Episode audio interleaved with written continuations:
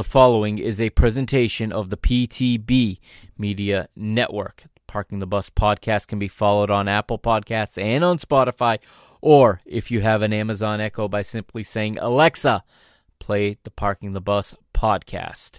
Don't forget to check out the show's homepage at www.parkingthebusmedia.com. Hey, what's up, everybody? It's the Mr. Mike Agustino, and um, I just wanted to give a little programming update here for this episode. During the main segment of the episode, as I'm I'm signing off, I do I do sign off as if the episode is ending, and I do say that there wouldn't be a Copa America update in this podcast episode. However, um, that changed. So after recording the episode and after live streaming it, I did in fact get the chance to put together that uh, a short, albeit short, uh, Copa America review for match day two for the Copa America Zona Sud. And um, that is at the end of this podcast. So if you want to listen to that, uh, you can just skip ahead about an hour and seven minutes or so, and you will find it there okay? Or you can listen to the entire episode in its in its entirety. And at the end the final segment we'll be covering uh, two matches from the Copa America match day 1 we'll be covering Argentina versus um, Chile and Paraguay versus Bolivia. All right? Thank you for listening to the show and I hope you enjoy this episode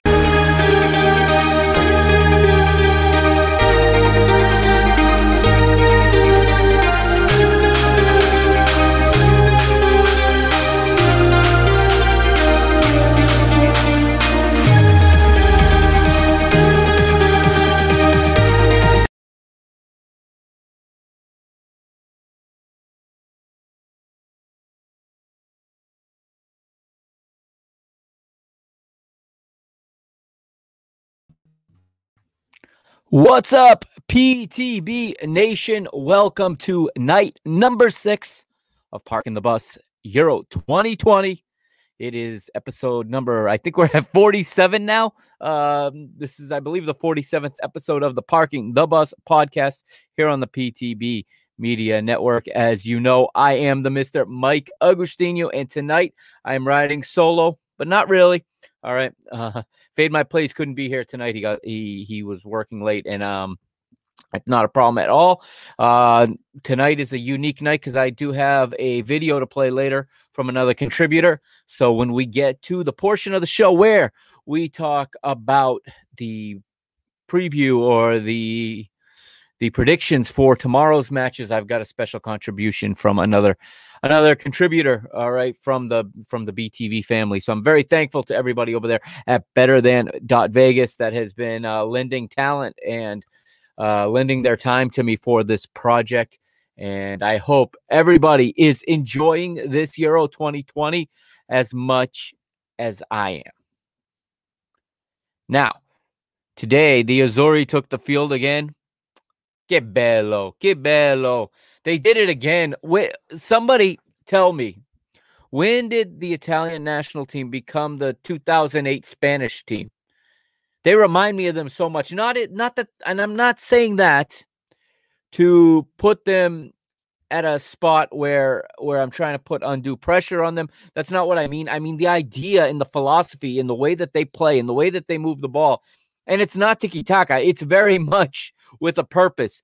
And when those outside players, when when especially especially Berardi runs at defenders, oh man, that that that kid is running at defenders. He is twisting them around, turning them in circles, breaking ankles on the dribble. Um, I love watching this Italian team play. I am just head over heels with this team. Uh, I know it's only been Turkey and Switzerland, so I'm not getting carried away here. I know that there is a lot to a lot still to go. There's a lot of teams when they can do this against, you know, a more defensively sound team, maybe against I don't know, against a Germany even when they can do this against obviously France. So we can compare every if we compare everyone to France, then nobody's going to look any good. So I don't want to say that. I'm not going to compare them to France, obviously, but basically, you know, when when they take on some of the top top six teams. Okay, so you you have your top six. I don't know, uh, France, Portugal, Netherlands, um, Italy, definitely England. Um, you know, just off the top of this is just off the top of my head. I do keep Germany in that top six right now. I think that they are one of the six best teams in this competition. Uh, this is I, I can't wait to see this Italian team take on one of those teams because I think it's going to be a great, great matchup. I think that uh, this team has one heck of a belief and one heck of a passion. And when they sing their national anthem, man, I, I can't I can't get over it. They did it again. They did it again today. When they sing that national anthem, it, they're not singing an anthem. They're ready to go to battle. That it's a battle cry. And um there's just I mean, I've never seen an Italian team so enjoyable, but you know what? I do have something to say. Okay? And Italian football for one is on the up. We all know that. Serie A is on the up. Those of you who say that Serie A is for old players, well, guess what? When you look at that ticker there on the bottom of your screen, for those of you watching right now live on Periscope on YouTube or on uh, www.parkingthebusmedia.com, wherever you are watching, um, you will know that the top goal scorers there is at the end of that scroll. Let's talk about the top scorers for a minute. Okay. You've yes, you've got Schick from Czech Republic, but after him, you've got Romelu Lukaku, you've got Cristiano Ronaldo, and now you've got Ciro Immobile. What league do those three, those last three that I mentioned, what league do they play in? That's right. They play in Serie A. Serie A is back. Yeah, they're all over 30. Does it matter? Well, Lukaku's younger than the other two, but you know what I'm saying. Because the crew in the on ESPN FC hit this, you know, dead on on the head earlier. Um, they were talking about Immobile, but they also talked about uh, Gareth Bale, who we'll talk about today. They talked about Cristiano Ronaldo and how these players, Karim Benzema, you know, on the wrong side of 30, but they know where they are and they do exactly what their teams need them to do at this stage of their career. They've all become such intelligent players. They're not just athletes anymore, they're footballers. They've got it up here. Add Ciro Immobile. How many goals has this guy scored in the last three seasons? I mean, I mean, how can you doubt? And I can't help right now but to be a believer in this Italian team. This team has all kinds of potential.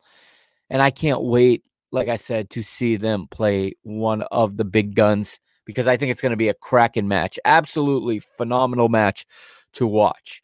All right, to everybody listening on the podcast, a special hello to you as well. Remember to follow the show, share the show. Um, you can find Parking the Bus on Apple Podcasts, Spotify, uh, Stitcher, on on Amazon just by asking Alexa to play Parking the Bus podcast. All right, this is episode 47, and um, they're all up there. They're coming out every night now. So uh, you got to keep up with them, people. You got to keep up with the episodes now. Um, and as you know, over at parkingthebusmedia.com, all the episodes are there as well. Uh, there's something like I think 15 or 20 episodes available right there in the player. Uh, if if you can't find it there, then all you got to do is go to your podcast platform that you prefer and download the show from there. All right, and also a special hello right now to everybody watching on my Facebook page. If you're watching on my Facebook page, please switch to YouTube. Go to YouTube, type in PTB Media Network, hit subscribe, hit uh, the little bell next to it so you can be alerted when I go live. All right, three matches to talk about tonight. Okay.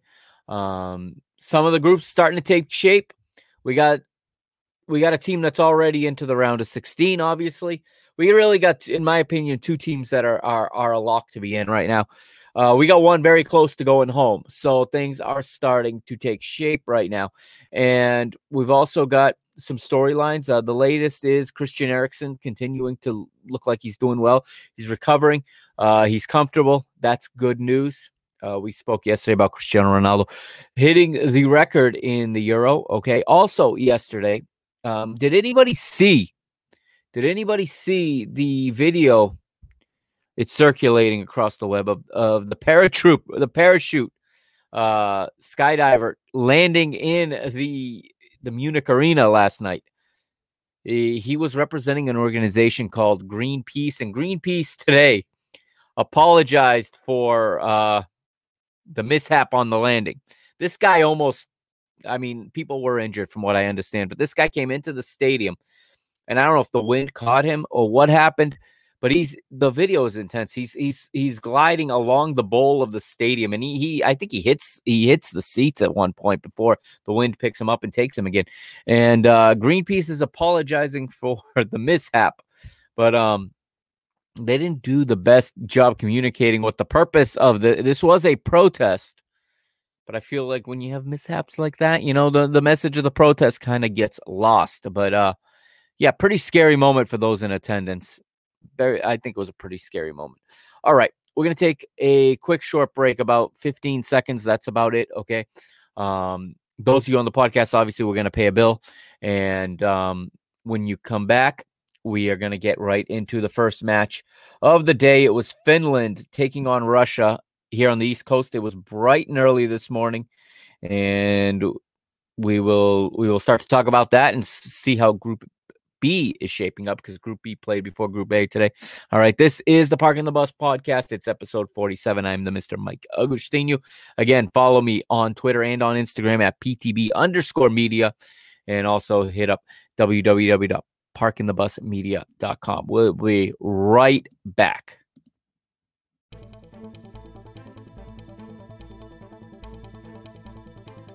You're listening to the Parking the Bus podcast's continuing coverage of Euro 2020 here on the PTB Media Network.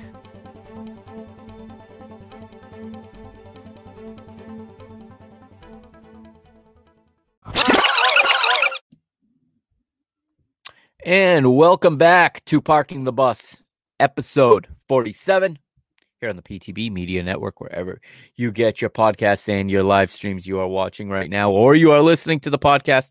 And I am happy to have you all here with me.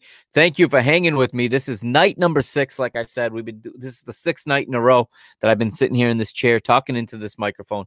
Um, like I said in the in the opening, Fade My Plays couldn't be here with me tonight, but he'll be back tomorrow, and um, we'll be able to to resume the format we were doing in the two person format, which I was starting to get used to and I was liking. But back to the solo format for tonight, and we start with Finland versus Russia. Like we said, we are in the St. Petersburg Stadium in St. Petersburg, Russian Federation. The referee tonight was Danny Makkelie of the Netherlands.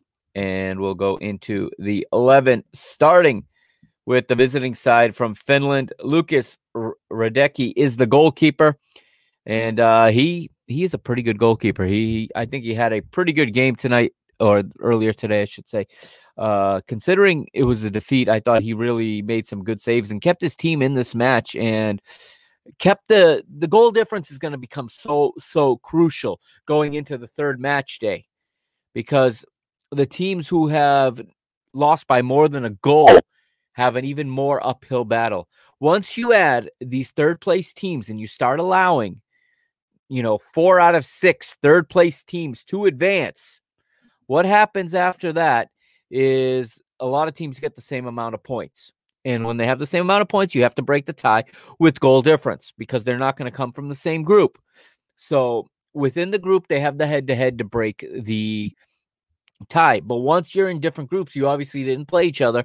It comes down to goal difference. You've really got to score goals when you win these matches. That's why it was so key for Portugal, for example, yesterday to get three goals and not to sit back and just win.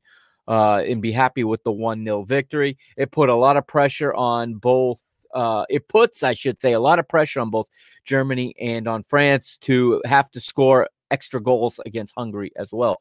Uh, the three across the back here for Finland, uh, we've got Toivo, Toivio, we've got Arj- Arajuuri, and we've got Daniel O'Shaughnessy in the back. The wing backs are Jukka Raitala and Jere Uronen. Three in the center of midfield, anchored by Rasmus Schüller. Glenn Kamara is to his left, and Robin, Robin Lod is to his right. Teemu Pukki and Joel Pohjanpalo are the two forwards for Finland. Russia is coming out in a 3 4 2 1. Their goalkeeper is Matvei Safonov.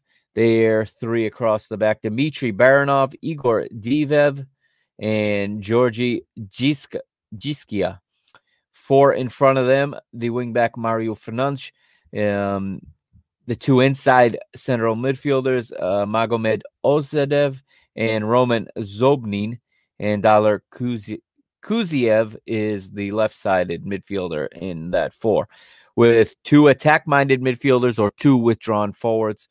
Alexei Miranchuk and Alexander Golovin, and they're playing behind the captain Artem Dzyuba. Dzyuba.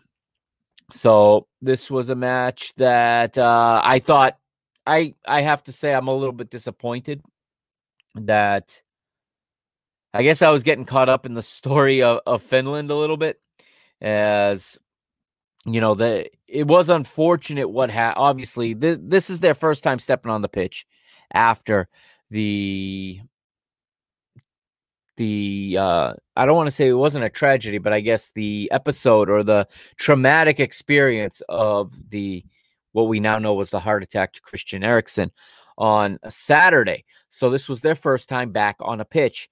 And it says here so football understandably took a back seat in Finland's 1 0 victory over Denmark on Saturday with concern over Christian Eriksen's health taking priority. And they were wearing t shirts today to support Christian Eriksen uh, in their warm ups and in their walkout.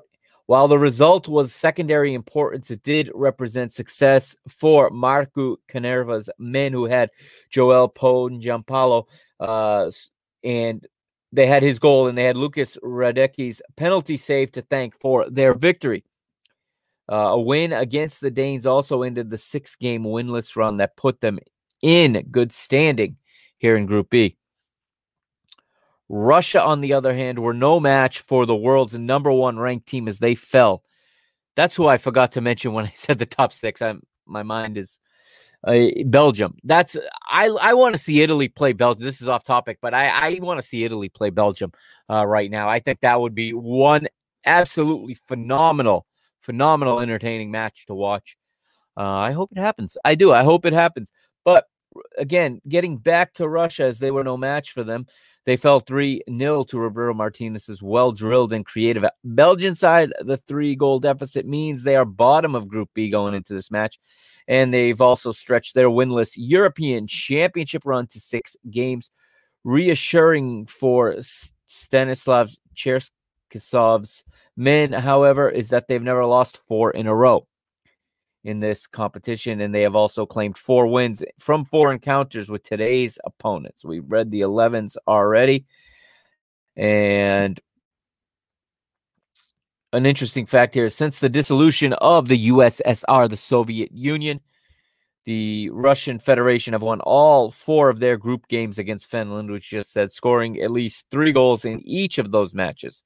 15 goals for, one against. So that's the backdrop for this one. And in the fifth minute, we thought we had a goal for Finland. And like I said, I was kind of getting on this Finland train. I thought they would be a real nice story for this competition.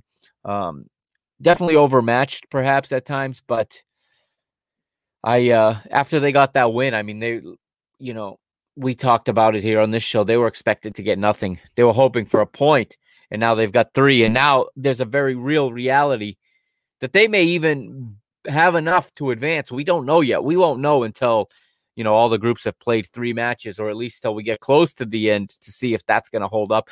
Last tournament, okay, Portugal were the winners. They advanced with three points from the group stage. Now the key was they they drew all three matches. So their zero goal difference was enough to beat out teams who won a match and lost two because they were more than likely going to have a negative goal difference when you lose two matches and win one, unless you win that one match by a large margin and lose the other two by smaller margins. So it looked like Finland had taken the lead here. Uh, Raitala nips in front of Kuzyaev. And on the right hand side, before delivering an inviting left footed cross towards the six yard area where Pohjanpalo pauses, uh, pounces to head past Safonov from close range. Finland think they have opened the scoring before VAR intervenes and indicates that the forward was in fact offside from the white right wingback's initial cross. And um, in the ninth, Fernandes clips over the top of the chest of Dzyuba. However, Finland's three man defense combined to dispossess the Ru- Russian captain, O'Shaughnessy, Arajuuri, and Toivio all did excellent against Denmark, and they've got off to a strong start here. We have belief in the Finnish side, but in the 10th, it's it's Kuzyaev overlapping Golovin uh, before sneaking a pass into Miranchuk, who squares across to the right of the goal. Ozdoev is completely unmarked at the back post, and with just uh, Hradecky to beat, he rushes his right footed strike to miscue his effort over the crossbar from close range. A great effort uh, goes a begging for Cherchesov's men representing, of course, the Federation of Russia. We get a ball off the post in the 14th. It's Miranchuk twists and turns, disguises a pass into the feet of, of Dzyuba, and he uses the defender as a screen, aims for the bottom left corner with his right foot. Hradecky can only stand as he watches the forwards' efforts strike the post before bouncing away. Russia starting to come alive in front of their home fans. This was a must win match for them. We already talked about that. They took a beating from Belgium in match day one. So they need to make a first, they need to win. Second, they need to chip away at that goal difference because, again, that is going to come in handy. When they go into this third match, they need a result because their goal difference is poor and it's it's negative right now. It's not going to hold up you know, I'm 99% confident that the that three points with that goal difference is not going to hold up. And if they they lose the third game, obviously their goal difference is going to go down at the minimum another goal. Um, we get a play here, and we have it's a block here in the 21st minute. Pohjanpalo uh, thinks he is one on one with Safonov after a smart pass from Lod, but Diveev uh, produces an excellent last ditch sliding tackle to block the forward's right footed attempt inside the area. Without the defender's intervention, there it looked likely that Pohjanpalo would put his team ahead with clo- with a close range finish past the goalkeeper. Nevertheless, Finland get a corner and uh, they go short with it, and the chance fades away.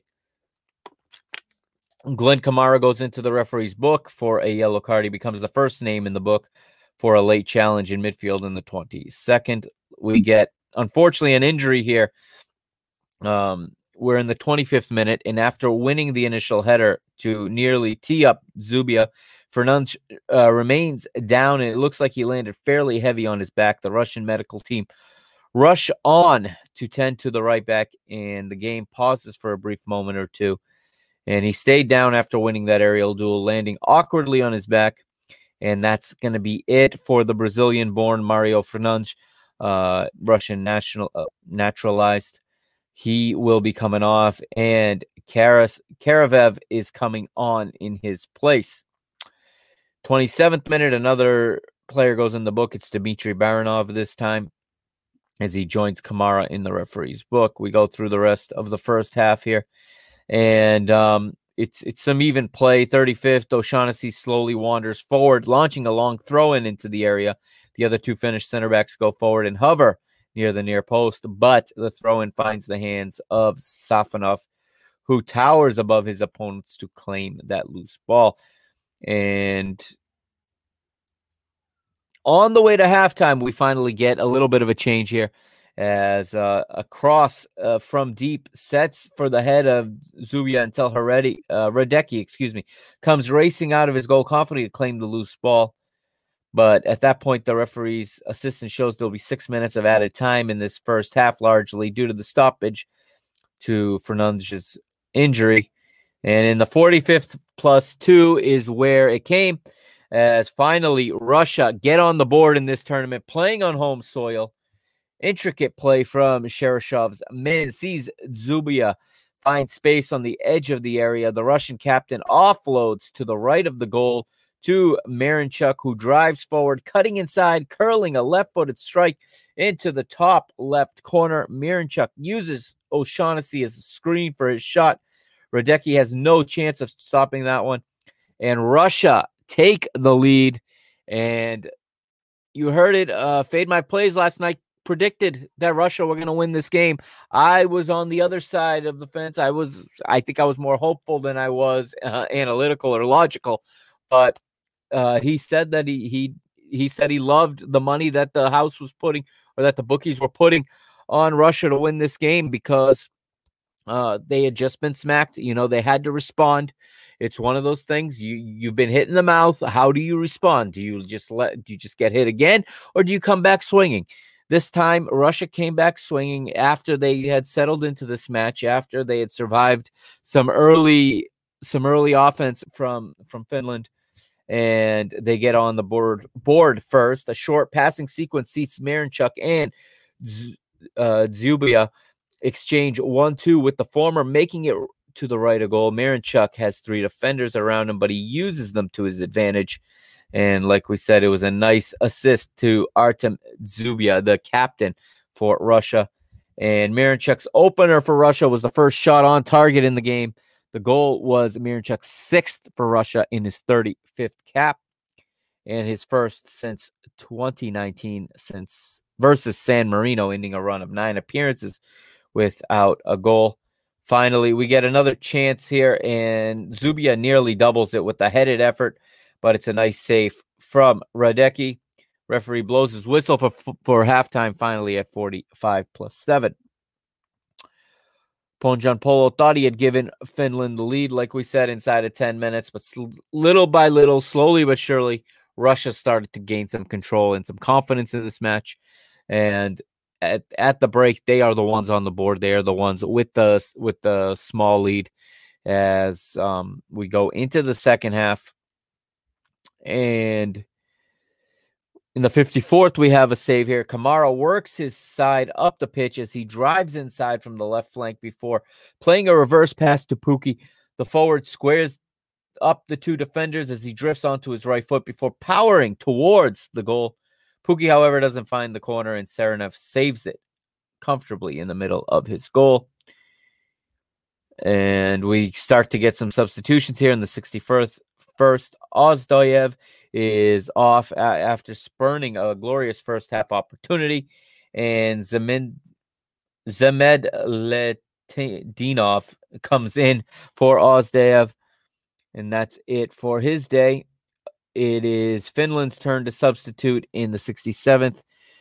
Kanerva comes out and and uh, makes his first substitution. It is Kauko for Schüller as we move we move along. And this game was a little bit there was nothing surprising in this game. So so it's a lot of effort, a lot of high work rate for Russia, but uh, sorry for Finland, but it was little execution in the key phases of the game, in the key areas of the game. And then a, a shocking substitution in the 75th minute. First, you had Pyry uh, Soiri coming in for Jukka Raitala. But then you get the the guy who I think was the best player for Finland in this match, which was Teemu Pukki, and he is substituted off as Lassi Lappalainen comes on in for the Finns. And again, we get we get some possession, we get some some ball movement, but in, at the end of the day, the, the quality is not there in front of goal this is what the Finnish national team is. I mean, let, let's be fair to them. Okay. They are not some of the other national teams we talk about here. If they're going to score goals, they're going to have to work very hard for them. Remember the goal they scored against Denmark wasn't wasn't anything spectacular. It was the fact that Casper Schmeichel was distraught and shouldn't have been on the pitch. He was psychologically not in a state of mind to play football, especially as a goalkeeper. And um, you know, he gave up he gave up a, a goal he almost never never concedes. Uh Lappalainen gives away possession in the 80th, but a poor pass forward means that Dzyuba can't capitalize on the chance down at the other end. Dzhikiya uh, produces an important block to stop Soiri's cross from getting towards the near post as well. Another substitution in the 84th. This time, both teams make one. Fredrik Jensen comes on for Juna Toivio, and Alexander Sobolev replaces the captain Artem Dzyuba. And we still got another substitution. It's Maxim Mukhin replacing Alexei Miranchuk. And Kauko has worked hard since his second half introduction into the match, but he is far too enthusiastic as he hacks down Barinov near the right handed touchline with Finland chasing an equalizer. Um, again, we start to ask the question Did Canera, did Can- Kanerva uh, withdraw Pukki too early? I say yes. I know it's very easy to sit here in this chair in Boston, Massachusetts, and criticize a manager who's on the touchline in St. Petersburg, Russia. But from what I can see, I thought that he made that move too soon. I thought Pukki was was the one pulling the strings in that Finnish side, and they're missing him as he's not there. Dzhikiya goes into the book in the 88th, and in the 90th, it's O'Shaughnessy getting above Sobolev, and he leaves his opposite man on the floor. Referee puts him in the book. Kamara hovers in possession uh, uh, in midfield as he hesitates before launching long. Arajuuri uh, is forward but doesn't win the header. A sea of Russian shirts speed forward to counterattack, winning a throw in on the left hand side as Kuzyaev. Uh, he gets a cross in, but it gets turned away by O'Shaughnessy. That's in the 90th plus three. 90th plus five, Lappalainen outpaces Barinov and is shown inside where he finds Kauko. The substitute midfielder looks for Pohjanpalo in the middle. However, the final pass once again lacks that quality. That's what we talked about. That's the difference between the teams that are happy to be here and the teams that want to win this thing. Okay, that is at the end of the day the difference. They're all good footballers. They all can make passes. They all position well. They all can read the game. It's the quality to make the right play and to execute in the 96th minute when your team is losing to get that point or to get that winner or that equalizer. Either way, it's that class in the final third, and it's that class under the, the most intense of pressure that separates the great teams from the good teams, from the average teams, from the below average teams. There is literally a higher hierarchical order that um, that teams fall into when they you know can either either have that quality or don't if you have quality in front of goal you can beat anybody on the planet on any given day and listen when when i coach i love to when i coached i wanted to build my team out of the back first. I didn't want to concede goals usually because i never had it was very rare i had players with the kind of quality in front of goal to score goals so i knew i couldn't concede. So i would start out of the back. When you have those key and those rare guys, and some of these teams have four or five on the same team, which is what's Mm. makes this tournament so special and makes the World Cup so special, or the Copa America so special, is that you have teams of three, four, five guys with that kind of unique quality all together on the pitch. That makes the difference. And Finland does not pick up a point today because they lack the quality. I think they they put in a solid effort. They gave it a good run. Possession went 42 58 in favor of Russia, but total shots 11 to 14 in favor of Russia, or 14 to 11 in favor of Russia. Finland hangs there with them. Chances created 11 for Finland, 12 for Russia. Finland create it hangs. Russia c- connects more accurate passes, 483 at an 83% uh 83% success rate. Finland connects 329. Again, that leaves a lot to be told in the story when you when you have just simple numbers. Were these passes lateral? Were these passes uh, back? Were these passes forward? Were they diagonal? Were they over 20 yards? Were they under 20 yards or meters? You know in put in the the unit of measurement you prefer wherever you live. Um so just by judging the the accurate pass total that can be such a misleading stat. It's like the possession stat without any context, it doesn't tell you anything. I mean, you can have the two center backs square the ball to each other five, six, seven, eight times. If nobody pressures them, you're going to have a heck of a of a total of, of connected passes, but it, it, it's pointless. Looking at here, duels won. So Finland won the battle in duels. This is one of the stats I like to see because that tells me which team is is got the higher work rate on most cases. But of course, Russia sees more of the ball. Finland sees more of, of winning the duels. They made more tackles. Russia attempted 20 dribbles and only succeeded eight, while Finland attempted nine and succeeded six. Finland attempted 18 tackles in this match. They had 15 interceptions. Finland worked. There's no question about it. It was not per lack of heart, but was per lack of, of class or lack of, of ability that uh, let them down today. And uh, right now, you can see the tables along the bottom of the screen. But for those of you listening on the podcast, I'll just read you the, the Group B table as it sits right now.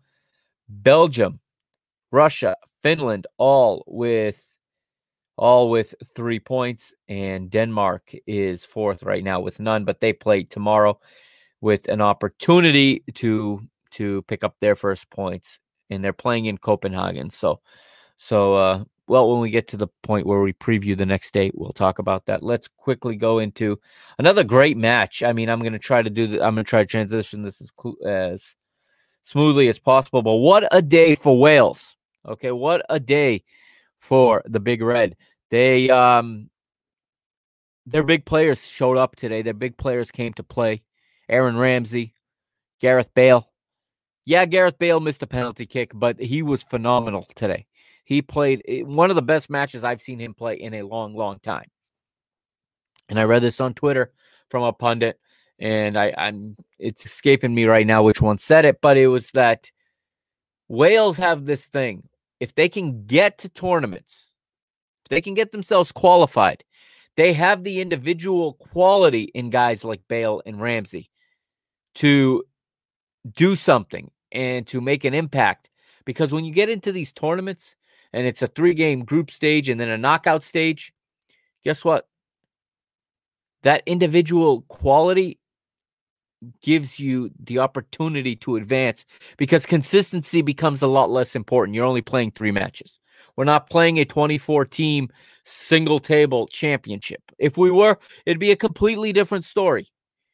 Wales would probably be in the, they would certainly be, you know, near near the relegation zone if that were the case because the consistency isn't there. But when they can get themselves to these tournaments, when they can get themselves qualified, Wales have some real ability and they have some real difference makers in the squad that on any given night in Baku, on a hot summer night in Baku, they can turn it around. And how unfortunate, how disappointing must it be right now for Turkey? How many of you had them as your dark horse?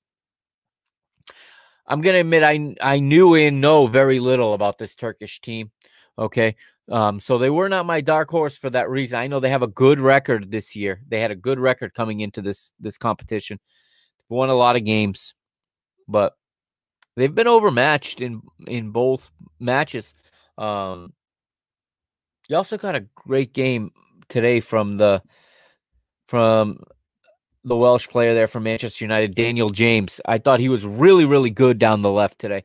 Um, he had one play where I really thought that he he should have done better. He was breaking down the left. He was he was getting in behind even.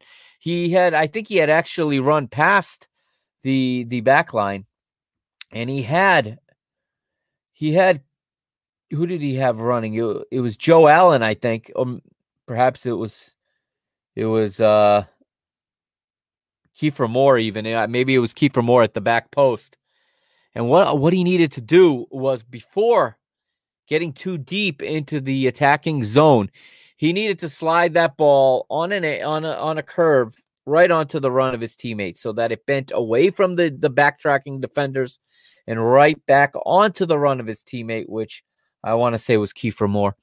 Um, Rather than doing that, he went for the aerial cross off his left foot. He crossed it over his head, and Wales missed a golden opportunity there to to go ahead, but they do eventually get the goal here. Okay, and Wales get the goal, and actually that was that was in the second half already, if I'm not mistaken. So they were winning when when he made that mistake. It was a first half goal from from Aaron Ramsey after Ramsey had missed. He had made two perfectly timed runs in the first half, if you can remember. And Gareth Bale both times found the space and found pinpointed the pass right onto his run. And then again, he he missed he missed uh, the quality in front of goal. We just talked about with Finland lacking that quality in front of goal. Wales is a notch above them because they do have the quality, they lack the consistency because Aaron Ramsey could have had a hat trick today if, if if he had that quality, or he could have had two out of these three goals if he had the type of finishing ability of a Lewandowski, or if he, I, I mean, there's only one of those, but you know what I'm saying. If he had that type of class, the Harry Kanes and the Cristiano Ronaldo's and the, you know, name Romelu Lukaku, Ciro Immobile. When you talk about these guys who have that class in front of goal, that thing that is so hard, that so few players on the face of planet Earth have. So that's that upper tier. I think Ramsey is is not at that tier, but he is above what the Finnish players have. And eventually he gets his goal today. He gets enough opportunities where he eventually finds the back of the net. And Wales go into the halftime break ahead, a goal to nil and they push on. And I, what'd you guys think about these kits for for Wales today? These green and gold kits, uh, kind of. The commentator said they look they they remind him of of uh Norwich City, who just had a pretty good season themselves, and you know. They, uh, I, I like, I like. They kind of look like the the Australia kits too. A shout out to, to uh, my buddy Timo. He, he, he, uh, he put it out, I believe. I believe he's the one that put out the tweet of the the Wallabies rugby jersey, the the Australia rugby jersey, side by side with this Welsh uh, alternate kit. As um, I I like the I liked the kit a lot actually. So we're in the second half, and uh, it, it's a lot more of the same from from Wales, and Turkey's chances are few and far between. Okay, they have a few of them. They're working hard. You can't you can't say they're not working for it. But it's just not clicking in that final third. Yilmaz here, Burak Yilmaz, the captain of this team, the just won the French league with Lille. He just won Ligue 1. Gets in, he gets a steal. He, he pace on pace, he gets in behind the defenders but nobody from Turkey is able to accompany him up the pitch. He's going into the box down the right center right center channel. Gets into the penalty area. He's looking to square for somebody who should be running towards the back post. There's nobody, so he forces a shot from a bad angle, and it doesn't trouble. It doesn't trouble the goalkeeper at all. Let's quickly. Danny Ward is the goalkeeper. Wales four two three one.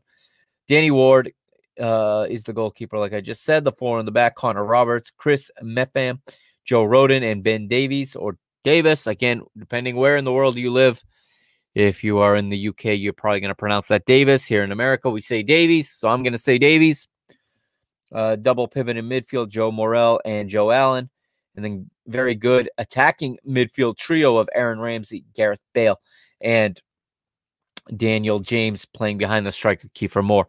Um, for Turkey, they've got Kasir in goal. They got Zeki Çelik in at right back, Kanahan and Çağlar Söyüncü is the center back pairing, and Umut Meraş is the left back with Okay Yokuşlu in the holding midfield role. Four attacking midfielders in front of them: uh, Under, Tufan, Çalhanoğlu, and Karaman behind, as we said, Burak Yilmaz. So 90, 90th plus five, and we get a goal from the substitute Robinson, uh, Roberts, excuse me, as he comes on and he seals the three points. And you could see the supporters in tears, the Welsh supporters, the, I think roughly 400 Welsh supporters that made the trip out all the way to Baku and um, if I'm not mistaken, John Champion was on the call here in the United States.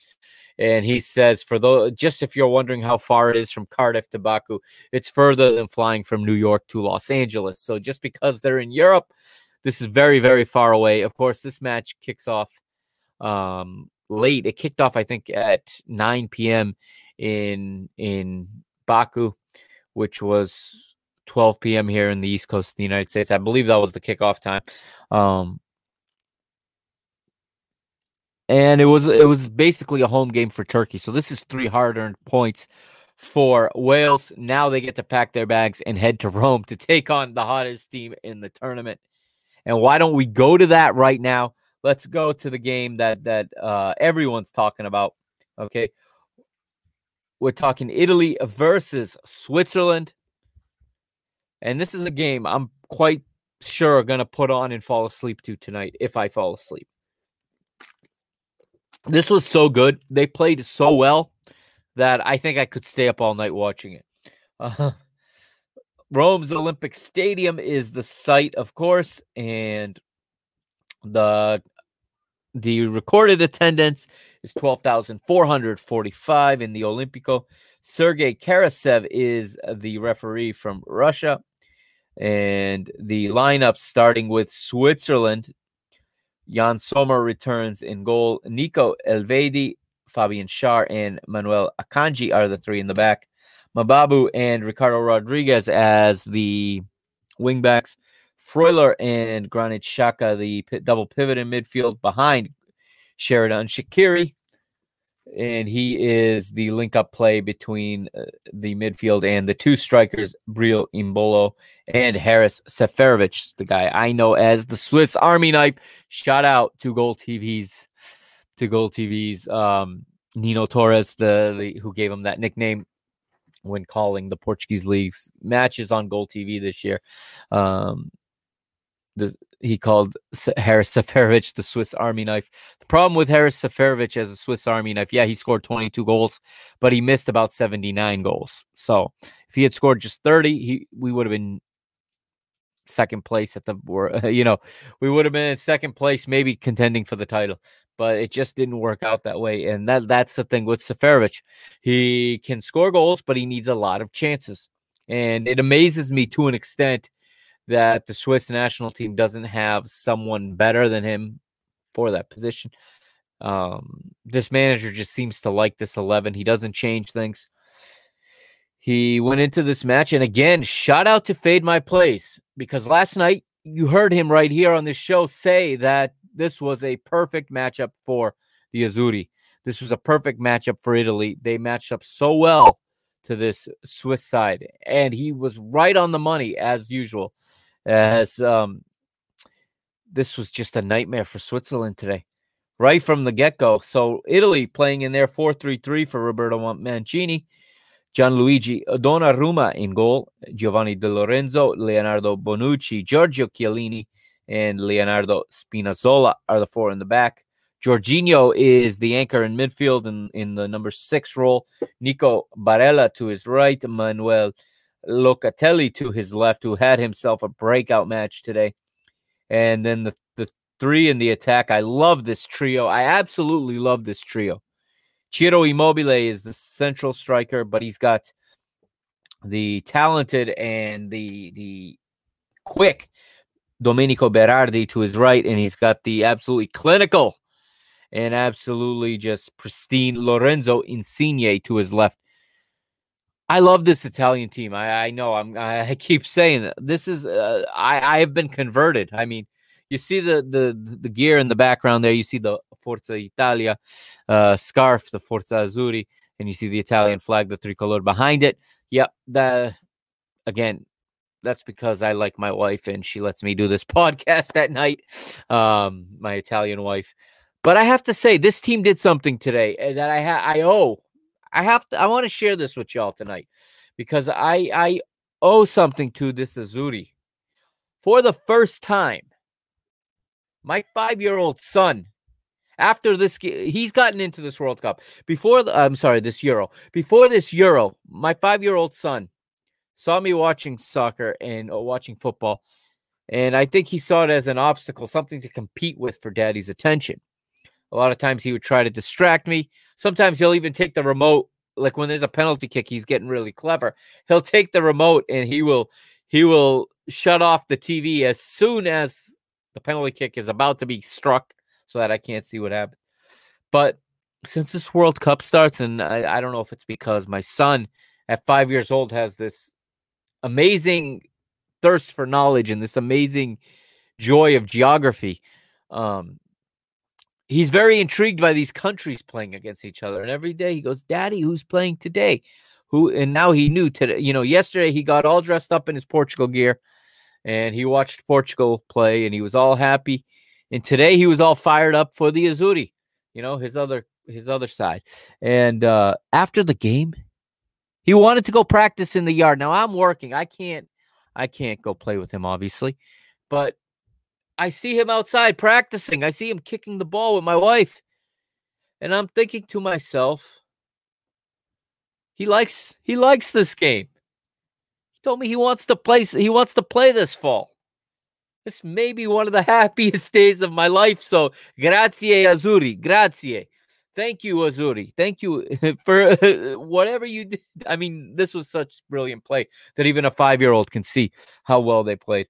And I mean, this was an absolute, you know, any words I use here is going to be an injustice to this to this performance. It didn't take long at all.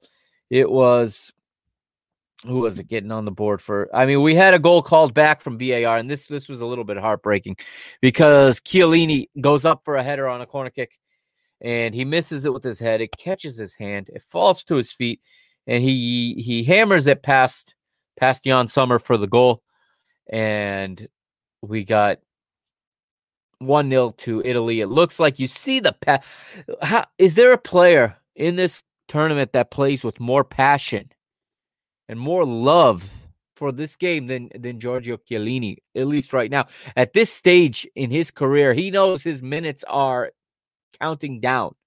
And perhaps the clock has even struck zero because he came out injured. It didn't look serious, but at his age and with the rest of the team in such form, who knows if we see Giorgio Chiellini in, in a significant role again. He uh, his goal is ruled out by by VAR, and five minutes later he's subbed off through injury. Francesco Acerbi comes on, and he slots in just nicely you you don't miss anything with, with that change. And you know, Bonucci takes the captain's armband from Chiellini. And the Italians press on, and in the 26th, here it comes. Manuel Locatelli makes a, a nice run, but even before that, uh, it's a wonderful move from Italy as it started by Locatelli out to Berardi. There's my man again, Berardi. This is a guy I tweeted this today on my Mr. Benfica Twitter. I said when it's Berardi running at defenders, and then I put flames. I use the flame emoji. This kid is fire. I love that this Italian team has players from Sassuolo, players from Atalanta, players from Lazio, players from Roma. You know, you got a couple that play outside of Italy. You know, it's not a a null Juventus Inter type of of of squad. No, Roberto Mancini has pieced together this team and has not been biased towards any club. Got plenty of Napoli also also represented in this club in this national team, excuse me. And this goal was was just beauty. And again, there is something real special about Berardi running at defenders, twisting and turning them. I mean, he cuts right, cuts left. He's he's like uh, you know and the defender just they lose their balance trying to stay with his cuts and with his with his footwork and then he he when it looked like he had a chance to shoot no no he's very aware he's very aware either he sees out of the corner of his eye or he knows he knows Manuel Locatelli so well that he slides it right across the face of goal. Yann Sommer is helpless, absolutely helpless on this play. You can't put any burden of this on the goalkeeper. Manuel Locatelli hammers it home from the edge of the six yard box. And the it's the the ball is in the goal before Yann Sommer even realizes Berardi. I'm sorry, realizes Locatelli is there. Berardi cuts inside from the right, and Akanji keeps backing away and letting him get into the box. See, Berardi is so good on the dribble and so with so much pace that these defenders are afraid to step because once they step and he goes around, they're beat. They're not catching him. So what happens here is Akanji ends up backing up all the way into a phenomenal angle for Berardi to slide it across goal. 1 0 to Italy, and we get plenty of olays and plenty of of uh, ball circulation, you know, triangulation. Um, you get very positive possession, very purposeful possession from the Azzurri here. 37th minute, and it's it's Spinazzola who looked like he was going to double the lead as he was allowed to as he was allowed to travel a long way with the ball and again, the, the the Swiss defenders just continue to retreat. They continue to back up. They do not want to hold a line of confrontation. I don't know why the Swiss manager, or I should say Switzerland's manager, he's not Swiss, but he's managing the Swiss. Why he did not adjust and make a, a higher line of confrontation. Because he's given these Italian players too much real estate to run. He's allowing them to come in from the wide positions and come in at an angle. And what happens is you're backing up and you're allowing these talented ball handlers to decide if they're going to run by you, if they're going to combine, because the guys in the middle of the park are so good at shifting and so good at getting themselves into the support positions square. And they're finding the open spaces in, in the middle and they're combining one two so well. They're switching the ball when, when when it's on. They just make the right decision every time with the ball. I I'm blown away by by the the decision making and just that sheer class and quality in in everything that this Italian team is doing. Yes, I know this is against Switzerland and Turkey. I know this is not against Netherlands or Belgium. But but the signs are there. If they, the, the, my question now and my concern for them is they're playing at such a high level. Is it even possible to continue this through seven matches? Yes, I'm talking about seven matches. Yes, I'm talking about Italy as a contender. They can go deep. They can beat teams. If they can hold this level, that's going to be very hard to do. But however, I was surprised that Mancini made very few changes from the team that beat Turkey because like we said about France, there and like we said, we, we, Portugal as well are are known for this is the slow build up because you got to have gas left at the end. And I think because Italy was at a very low part in their history, missing World Cup 2018, the low point in Italian football. Um, I think there's an extra oomph right now, an extra energy to get out of the blocks flying in this in this tournament. Plus, they're playing at home, and I think they're feeding off that. The adrenaline levels are so high in this team. My my concern is can they keep this type of quality when the when the energy levels start to level out. Okay, when the adrenaline levels, and now you have to go to Plan B.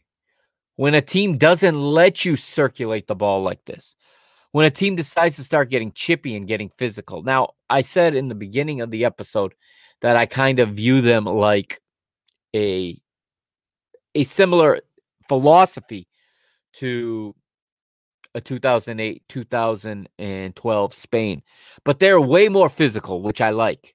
They're way more not way more, but they're more cutting edge. I think they're less if you're looking at waves in the ocean. Spain is very even. I think that this Italy team is more of a breaker. Okay.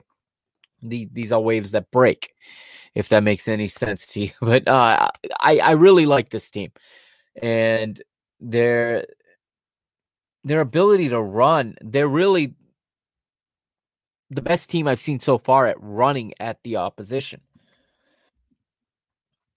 In the 46th, we get a change. Uh, Gavranovic comes on for Seferovic um, coming out of halftime.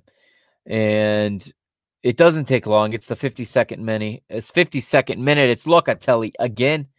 Great goal. Italy win the ball back up high upfield, and Barella squares it to Locatelli just outside the box, and he has time to take a touch for drilling his shot across the goal into the far bottom corner. Sommer is rooted to the spot, and he can't even get close. He, I think by the time he sees it, this thing is in the goal again. Um, I'm not sure if Sommer's view was obstructed. It's possible. But what Locatelli does here is something that's becoming somewhat of a dying art in this game. Smacking a shot from outside the area. You see so few of these now. There's such a desire and such an emphasis on most teams wanting to get into the area and wanting to, you know, almost work the ball into the goal. I like these old fashioned, you know, hits from outside the area. This one was so well placed that the goalkeeper had no chance. Nico Barella picks up an assist as Italy came out of the gates with a high press to start the second half. And Barella travels a long way with it and does well to spot Locatelli in the pocket of space. And Locatelli does not hesitate, just picks up, picks his spot, puts it in. Another double substitution here for Switzerland, 57th minute. On comes Steven Zuber and uh, Silvan Widmer. Out comes Mbabu and Schär. It's all Italy, though. There, there's not much else to say. My guy comes in in the 69th. I'm talking, of course, about Federico Chiesa. He replaces Lorenzo Insigne, who gets his second standing ovation in as many matches. And also, Rafael Toloi gives Domenico Berardi the rest of the night off in the 70th. And Jorginho slotting passes again. He slots this one through in the 75th to Chiesa on the left, cuts inside, drives into the box, but ends up dragging his shot just wide of the far post. Another substitution, this time for Switzerland. Shaqiri's night is done. I think the manager is ready to sh- to rest him for match day three because Switzerland are are in a must win situation in match day three when they play Turkey. Um, Yes, they're playing Turkey in match day three, and Ruben Vargas is his replacement. Yellow card to Breel Embolo in the 79th um, as he caught Barella with a late challenge, and he's booked for it. Djibril Sow replaces Remo Freuler in the 84th. 85th, we see Matteo Pessina and eh, replace Manuel uh, Locatelli. And we see Bryan Cristante replace Nicolo Barella. And in the 89th, who else? Who else but the the veteran, the classic striker, the the true old-fashioned box presence, Ciro Immobile of Lazio. Uh, it's a mistake from Switzerland at the back, and it gets punished as Toloi closes down. So picks out Immobile, and he turns and has a go from range, firing his shot towards the bottom far corner. Sommer gets his hands to it, but can't stop it. Goes over the line. Italy get their second 3 0 result in as many matches. And they're going crazy in the Olimpico. It's a it's a assist for the substitute Rafael Toloi. And what can I say? It's 3 0 to Italy. Three points. Um, if you haven't seen it there on the bottom of the screen in the table, here is what the table looks like now in Group A after two matches. Italy, obviously, top of the table with six points. They're the first team to six points in this competition. Six goals for, none against. Second place is Wales with four. Switzerland third, and Turkey are fourth with no points. Turkey not out yet, but it is very, very bleak. Turkey have a negative five goal difference right now. They need to not just win, but they need to win by a couple goals if they have any chance at all mathematically of advancing with with three points. Switzerland, if they can beat Turkey, I think should be safe with four points. But again, that negative three goal difference, they're going to want to beat Turkey at least, at least by those three goals. But they need a win either way. If you don't win, it doesn't matter. And we, so we got some feedback here from Joshua Betancourt. What's up, Joshua? Um, back in my hometown. I believe in Hudson, Massachusetts. Uh, he's got Italy looks like the top team in the tournament. I agree so far. I do agree so far. I'm just waiting to see when they play a Belgium or they play in a Netherlands or they play a France. But Uh, I got France a little bit ahead of everybody else. But right now, in terms of play, yes, Italy is right now the the best team in this tournament in terms of what they've done up to this point. All right. So we're gonna talk about tomorrow, but I've got a video to play here, and and actually speaking of the man, uh, he just dropped in in the chat here. It's James Makes picks. So far, France looked dominant versus a very good German side. It's interesting. We uh, fade fade, uh, fade my plays, and I didn't see them as dominant as dominant as as James here uh, is seeing them. I maybe because the bar is set so high for France that I didn't feel that they were as dominant as I was expecting. Um, now, at the same time, France is a team that can control without the ball. They're very, very good at, at making you do what they want you to do, and that's just as good as having possession. Um, but James is is uh, the, is the subject of the next segment. So I am glad he just chimed in because his segment is coming. Um, James is going to predict tomorrow's matches for us. I'm going to play the video for you guys right now. It'll be just one more moment here. What is up, y'all? James Makes Picks here, coming at you with a quick breakdown of the Euro matches on the pitch tomorrow from a gambler's perspective, I got to thank Mr. Benfica for having me on the show. It's an honor. I'm glad to be here, and I hope to be back in the future with uh, more breakdowns like this. So, we got three games tomorrow on the pitch. The first one's Ukraine and North Macedonia. Ukraine have lost only one of their last seven games. However, they have conceded five, uh, conceded in five of those matches, and they conceded three to the Netherlands their last time out on Sunday. North Macedonia, meanwhile, have scored in each of their last six matches.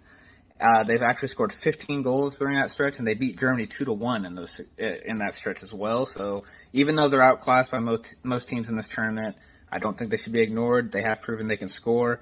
On the other side of the pitch, Ukraine, their attack should have no issue scoring versus North Macedonian defense. Uh, Yarmolenko has been in excellent form. Uh, so has Yaremchuk and Zinchenko. I mean, that, that, that front for Ukraine uh, can find the back of the net.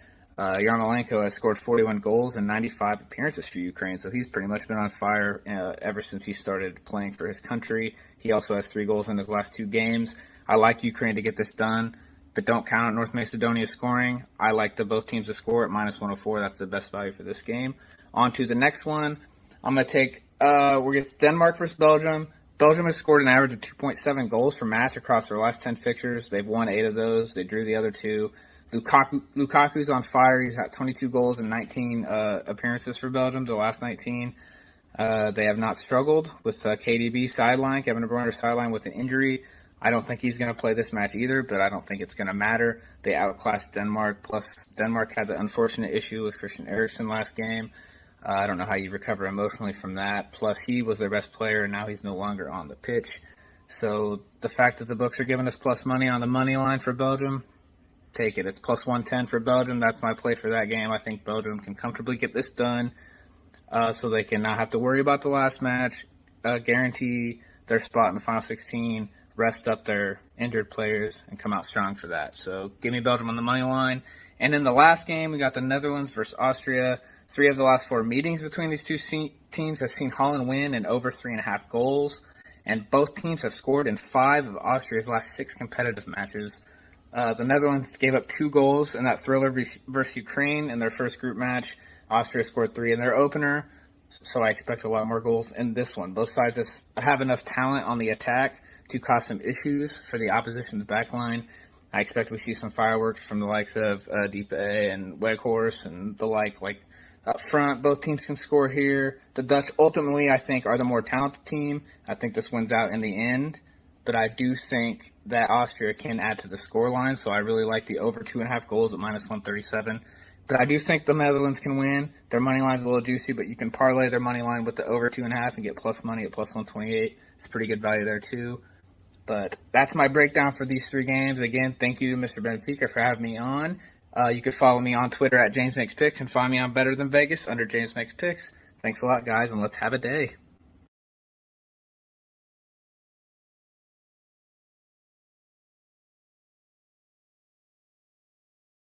All right, now that I'm uh, unmuted, thank you, James, for that. That was uh, that was great. I really appreciate that contribution, and it brings a, a different dynamic to this show. And I like what is so James is comes from from the the betting background, as do most of my guests, as you can tell. Um, I like and I like the betting guys because they bring a lot of data. They bring a lot of of, of reason why they think things. See, I I'm all over hoping for Denmark tomorrow because and it's all sentimental. It is it is nothing to do with with with any type of logic or any type of of of data and and James just told you why Belgium's basically going to win.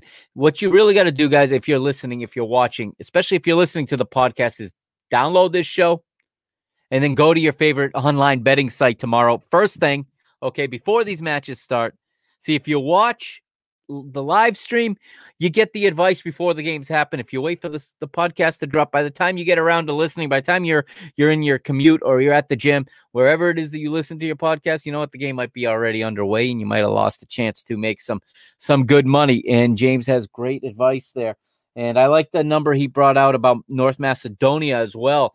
Um, yeah, they don't get they don't get shut out. They don't get held to clean sheets, which which is a good a good thing, and and that's why they're here is is essentially their ability to put the ball in the net, and they even have that historic win over Germany in World Cup qualifying before before we switched gears and started headed here for Euro 2020. Um, he likes Belgium. I'm thinking uh, for in my heart of hearts, I'm thinking because I'm not using logic, uh, and that's why you know as much as I like to put money down on games, it, it's it's in a much sm- you know smaller quantity, and it's in a it's in a, at a different. Um, I I don't. I should say I don't do this when I have this this this emotional attachment, and of course, what happened with Christian Eriksen this past Saturday has everybody I think paying attention to the this Denmark team, and well, I believe one of two things are going to happen what James said is either going to happen, and that's the more likely of the scenarios, or what there's what I'm, I guess, dreaming of here of a, a, Denmark that comes out and rallies around this, rallies around this fallen teammate, uh, a country that picks this team up also because they're playing at home, and and I'm going to verify that. I'm pretty certain they're playing at home. They are in fact playing at home, and they come out here and somehow earn this glorious draw, get a point, and then you know, and then beat Russia. I believe they're going to beat Russia in the last game. I do. Um, if they get a point tomorrow, they're looking at a very, very high mathematical probability that they will advance. So their tournament is on the line tomorrow. So I'm, I'm going to say that I hope that Denmark come away with something. As much as I love watching this Belgian team play, like I, I, you know, there will again, they're one of the best, the, the top ranked team in FIFA. They're FIFA's number one ranked team. And I don't know anybody who doesn't like watching them play. But the storyline is is so attractive with with Denmark tomorrow. Um, but we'll see what kind of physical, what kind of psychological state Denmark is even in. So there's no way of knowing. Um, but Belgium, you know, are going to be strong. Okay, you know, again, that Ukraine North Macedonia match, Ukraine showed a lot of heart against the Netherlands last Saturday. Uh, they got they got guys that can score. They got forwards that can score, and I li- I personally like Shevchenko as a manager. And I'm looking at their probable lineup. I mean, just in the attack, Yarmolenko, Yaremchuk, um, Shaparenko. You've also got you got um, Marlos off the bench. You've got some real talent in this in this team, and it's just it's I don't see them not winning, obviously. But on the other side, you've got a, a, North Macedonia team that's probably saying this is our, you know, they didn't get their victory against Austria, which was their chance to win and to get points. But I think they're gonna they're gonna give it a go, and I think they're gonna like their chances as much as they would have against Austria. You got Goran Pandev in the attack. Everybody knows him. He is the face of this team. And again, like like JMP just said, they they've scored in each of their last six games, totaling 15 goals, including a win over Germany. So it'll be interesting to watch that one as well. And in the nightcap, I I love the Netherlands. Um, I'm not going to get into the both team to score thing. That's where my money. That's when my wallet gets really empty because I start to to what I call get get greedy a little bit. But it's um, I like the Netherlands in that matchup. Um, I really like Memphis Depay. He's one of the players I really really enjoy. Uh, looking at them right now, you know they are. Georginio Wijnaldum is playing well. You know, uh, Frenkie De Jong, Marten de Roon there in midfield. You still got a you know, you still got uh de Ligt who uh, who didn't play in the last match. There's there's depth, there's ability. They showed a little bit of fortitude as well last match in in coming back and getting the win after blowing a 2-0 lead. So uh, maybe that's the test they needed to to really believe in themselves. I wanted to address James's comment that came in while the video was playing, and this is regarding uh, France and Germany. He believes they controlled the whole midfield. I I did agree with that. They could they are masters at controlling without without possessing, and I like that because you do a lot. They made, and we said that they made Germany do a lot of the work. They forced them to do the work. And I also agree that the attackers are only going to get better. And when you've got Kylian Mbappe in your team, come on. I mean, he he's I think they called him Olympic level sprint speed, and he looks like it against these, these these defenders. He looks phenomenal, and it's, eh, I mean, yeah, France are the favorites. We'll, we'll, I I keep, you know, we we talk and we talk and we try to find a way to make it be bring them back to the pack a little bit. It's almost like like a, a cycling race where you have the peloton or the lead chase group so you have the leader, which is France, in my opinion. They're out there. Then you have the lead chase group. You got your Belgium, your Portugal, your your Italy now, your mm, your Netherlands. Yeah, Th- those are probably the four in the chase.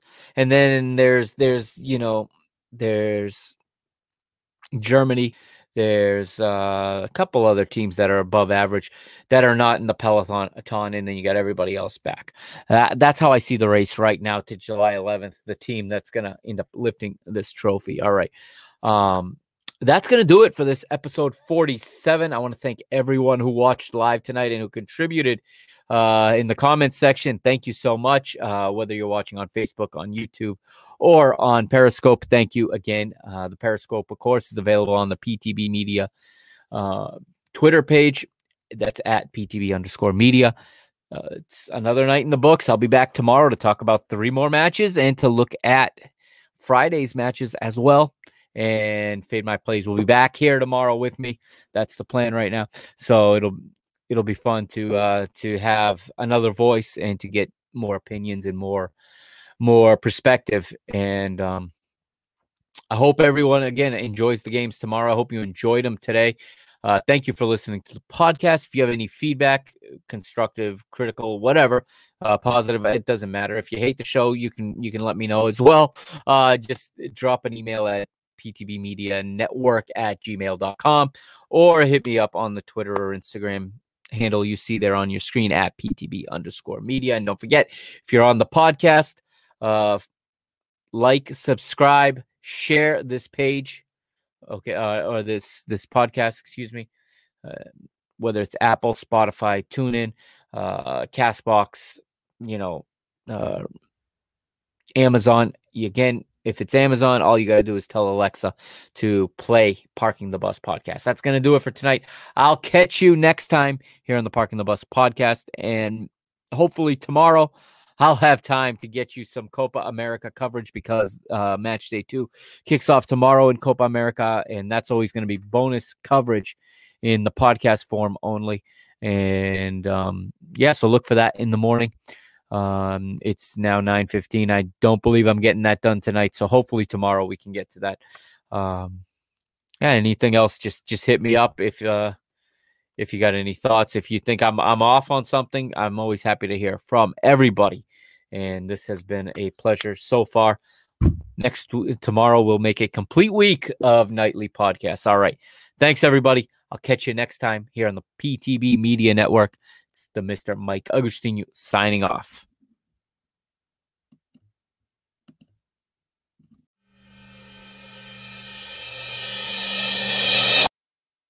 And welcome back to Parking the Bus, episode 47. Surprise! It's a bonus segment. That's right. This is podcast exclusive material here. You won't see this on the live stream. This is some Copa America coverage from Monday night. This is the Zona Sud, um, the two matches in that grouping that took place Monday night. As it, we start with Argentina versus Chile, and I had originally said I wasn't going to get this done tonight, but you know what? Uh, I'm waiting for the rest of the podcast that I just, the video I just recorded to upload into the podcast feed. So why not? Uh, while I wait, I gotta be awake anyways. Let's move ahead and let's let's go ahead and talk about these these two matches for a little bit. Okay, so uh, we're at the Stadio Nilton Santos in Rio de Janeiro, also known as the Engenhão. And Wilmar Roldan, the Colombian, is the referee. And like we said, it's Argent- Argentina versus Chile. The lineup starting with Chile, it's Claudio Bravo in goal, the the captain, former Manchester City goalkeeper. He has four defenders in front of him. Flamengo's Mauricio Isla is the right back. Gary Medel and Guillermo Maripana, the center back, pairing with Eugenio Mena on the left. The three in midfield are anchored by Erick Pulgar in the center, with Arturo Vidal to his right and Charles Aránguiz uh, to his left.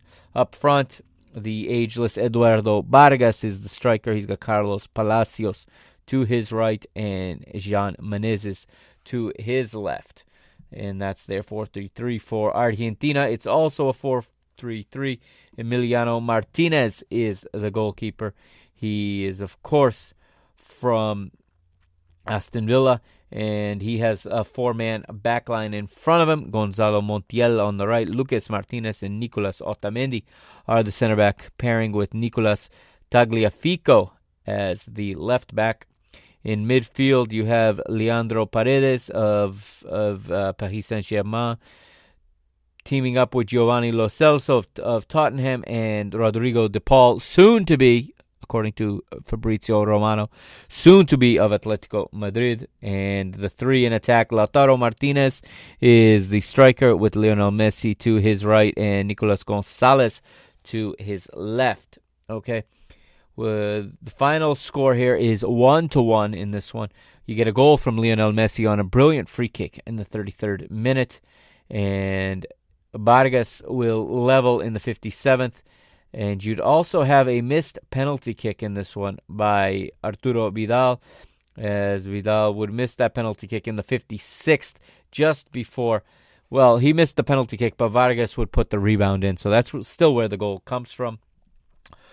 A whole bunch of yellow cards, whole bunch of substitutions here. Of course, this is a very controversial tournament. We talked about the last time we talked about Copa America because um, the COVID situation in South America is is quite dire. And the reality is, Brazil is not in any better of a situation, really, than the other two countries. However, um, CONMEBOL's back is against the wall. CONMEBOL, they they must put this tournament on. The players don't really want to play, but um, they decided not to strike, and they have to they have to deliver a product to their to their their partners and their their sponsors and their television and media, you know, partners, like we said. So this tournament's going to get played. What I don't like about this tournament, I'm going to be very, very honest here, is you have 10 teams, two groups of five. So we're playing four games, and each team is playing four matches in order to eliminate two teams. And it's it's it's a lot.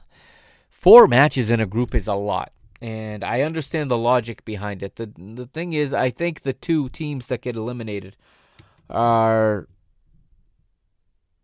basically the two that that you could guess. I'm I'm gonna you know you got you got Bolivia in probably going to be eliminated in the Sud, and you got probably Venezuela eliminated in the North. But it, I mean, Venezuela has a history of doing well, but Venezuela has been absolutely rocked. They had to bring in 12 new players now to replace the 15 that tested positive for COVID.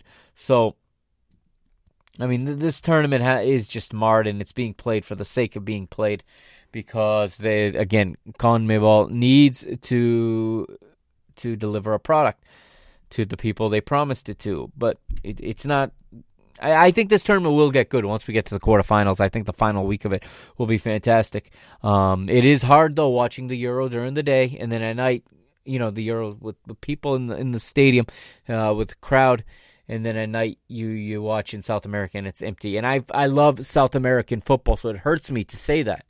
I have loved watching Copa Libertadores, Copa Sudamericana, watching the uh, Campeonato Argentino, watching the Brasileirão. Uh, I've watched a lot of the Ecuadorian First Division, the Liga Pro this season as well. So, I mean, it, it but for an international tournament, it is kind of painful to watch like this. But again, getting back to Argentina versus Chile, here's some of the statistics for the match and you have ball possession pretty much 50 50. You have Chile with 51.2%, while Argentina have 48.8%, but Argentina creating a lot more offense. Uh, Argentina have 18 shots to 5, 13 chances created to 3, 4 big chances. Argentina not wasting any time, 283 accurate passes in this match for an 81% uh, success rate, while Chile not not that much better. Third, three, uh, 305 passes completed for an 80% uh, success rate. 14 fouls by Argentina, 19 by by uh, Chile. More fouls on average in the Copa America than in the Euro, and um, of course they're going to South America. They're playing in the winter now, also. So a lot of these European based players are losing out on their summer holiday to be playing in the winter in South America right now after the longest season this this earth has ever seen uh, where you had a season and a half merged into the time frame of, of one season. But Argentina winning the the majority of the duels 57 of them to 36 and this was a classic a classic 1-1 draw. I mean, there's not much else to say about it. The two teams were pretty much, you know, each team played to their game. Uh, each team was able to play to their strength. Um, of course, you get a goal from Lionel Messi, which is always an exciting thing, and always making the headlines. And it it um, I mean, it serves its purpose. But again, these teams are gonna be they're gonna be holding off until they get to the quarterfinals to turn it up a notch. Both of them know they're gonna advance. There's no question about that. The other game that night, however, not so, not the case. So it was a much more important game for these guys, and it was it was Paraguay taking on Bolivia. This match was played in in um, the esta, the Estádio Olímpico Pedro Ludovico Teixeira in Goiânia, okay, um, in Goiás, Brazil. So this was uh, refereed by Diego Haro of Peru. The lineups in this one, okay, Paraguay come out with Anthony Silva in goal. They're playing 4 2 3 1 for their manager. Um, Cesar Fer- no, sorry, Eduardo Berizzo. And Paraguay have across the back Alberto Espinola, Gustavo Gomez uh, of Gustavo Gomez plays for Internacional de Porto Alegre in the Brasileirão. Is partnered with Junior Alonso and Santiago Arzamendia. Uh, hold on. Arzamendia. Arzamendia is the left back. I said it right the first time. Double pivot in midfield. Matias Villa, Villasanti partners with Robert Piris, while Alejandro Moreno, Miguel Almeron, formerly of Atlanta United, now makes his living at Newcastle United, and Angel Romero um, lead up the attacking midfielders behind the striker Gabriel Avalos. For Bolivia, they would go with a 4 4 2, classic 4 4 2 for Cesar Farias. Uh, Ruben Cordano is the goalkeeper. Diego Ibanez, uh, Jairo Quinteros, Adrian Jusino, and Jose Sagredo are the four across the back. Erwin Saavedra and um, Jorge Flores on the two flanks with Leonel Justiniano, Justiniano and Boris Céspedes as the two in center midfield. Gilbert Alvarez and Jaume uh, are the two strikers. Cuéllar would be sent off in this one. You would see two yellow cards. Uh, those would come in. They would both come in the 45, 45th plus nine. Not a very good time to be picking up a double yellow card. Um, and it would be actually Bolivia getting on the board first Erwin Saavedra would score from the penalty spot in the 10th minute. And then in the second half, uh, Paraguay would come alive here. Alejandro Romero would make it 1 1 in the 62nd minute. In the 65th, three minutes later, Angel Romero of his, his namesake would double the tally and put Paraguay ahead as he scores. And then you got a whole bunch of substitutions. I'm not going to go through all of them. But then you got Angel Romero again in the 80th, putting it out of reach for the Bolivians. And he is assisted by Gabriel Avalos. And Paraguay take the three points here in Goiás, and they put themselves in a good position. This was the must win match for them and they can start to rotate players if they want to and look t- towards the quarterfinals. A lot of these players, like I said, um, there's a lot more South American based players in these two teams than in the previous two teams. So they're at a different place in their fitness. They're at a different place in their season and in their calendar.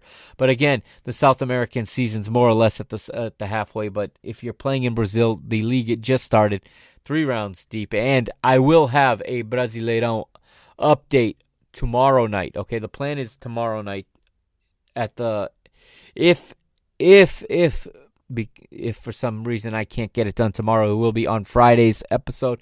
Okay, to get you into the weekend and all caught up on Brasileirão action.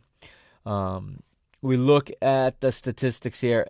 I mean, 79% possession to Paraguay, very much like the Spain uh, Spain Sweden match in the Euro. However, Paraguay made the most of their chances. 34. Uh, yes, that's right. 34 total shots by Paraguay in this one to 4 for Bolivia. Uh, 27 chances created, 5 big chances, 604 accurate passes for Paraguay for a 93% percentage uh, pass success rate. I think Bolivia was more than happy to let them have the ball. Bolivia not interested in any of that. The foul tally was about even. Bolivia played hard, but Again, uh, just no match for Paraguay. Uh, Paraguay won more duels, which usually the team that has less possession wins more duels. So I think Bolivia was just overmatched in this one. And now we look at the table in the in the Grupo Sud. Paraguay lead with three points. Obviously, they uh, have three goals for, one against, so they have a plus two goal difference. Argentina and Chile second and third um, separated only alphabetically at this point. And Uruguay yet to play, and Bolivia is last with five. I'm sorry, is is fifth with no points, and I think everyone expects Bolivia to be the team eliminated from this group. Let's look now at the fixtures coming up. So Thursday is the next round of fixtures. It'll be in the Copa America Zona Norte, and um, I'll review these on the Friday edition as well. Uh, if I have to go late on Friday, I can do that. So um, they kick off too late for me to do this in time for tomorrow's show. But you have Colombia taking on Venezuela tomorrow. That is the 5 p.m. Eastern time kickoff here on the east coast of the United States. It'll be that's a 6 p.m. local time in Brazil, and then Brazil take on Peru in the nightcap, 8 o'clock Eastern time, 9 o'clock uh, Rio de Janeiro time, or wherever they're playing. Um, they're playing at yeah, they're playing at the Engenhão in Rio de Janeiro, so that's Rio de Janeiro time, 9 p.m. All right. So again, Friday night we'll talk about those two matches. Uh, I fully expect victories and fairly easy ones for Colombia and for Brazil, but you never know. Peru is not a bad team. They were at the last World Cup. They um, they have some recognizable players, no doubt about it. As we look at it real quickly, and you look at the lineup. Uh, everyone knows who's on Brazil, but you got players like Christian Cuevas, you got uh, Andre Carrillo, Carrillo, you got Renato Tapia, uh, Gianluca Lapadula. Don't forget about uh, Raul Ruidíaz um, of Seattle Sounders, also in that Peru lineup. So Peru could give, they could potentially give Brazil a hard time in this one, but with the firepower that are in the Canarinha, that are in the yellow jerseys, I fully expect Brazil to take care of business in this one, as um, again they're playing at home and they are the overwhelming favorites. There's no question about it. All right, thank you again for sticking with the podcast and for staying late here and uh, hanging on to what's now become a pretty long episode. So I appreciate that. Um, for fans of the Copa America, I'm sorry it's not as in depth. I am absolutely spent right now. Uh, it is a lot of work to cover this much football, but I, I don't want to disrespect South American football because I love South American football. And, and make no mistake, as this tournament goes on, you know the focus will increase. And um, again, I'll I'll you'll hear from me tomorrow. So uh, I hope everyone enjoyed this episode. Like I said at the end of the main section of the episode, so I'm signing off for the second time. This is the Mr. Mike Agustino signing off here and parking the bus. Don't forget to follow at PTB underscore media. And don't forget to go to the YouTube channel, hit subscribe, and to go to your podcast uh, platform and subscribe, share, and like this podcast. Share it with your friends. If you know one friend that likes football, please tell them to download the Parking the Bus podcast. Have a good night, everybody. I'll catch you on Thursday for more action from Euro 2020.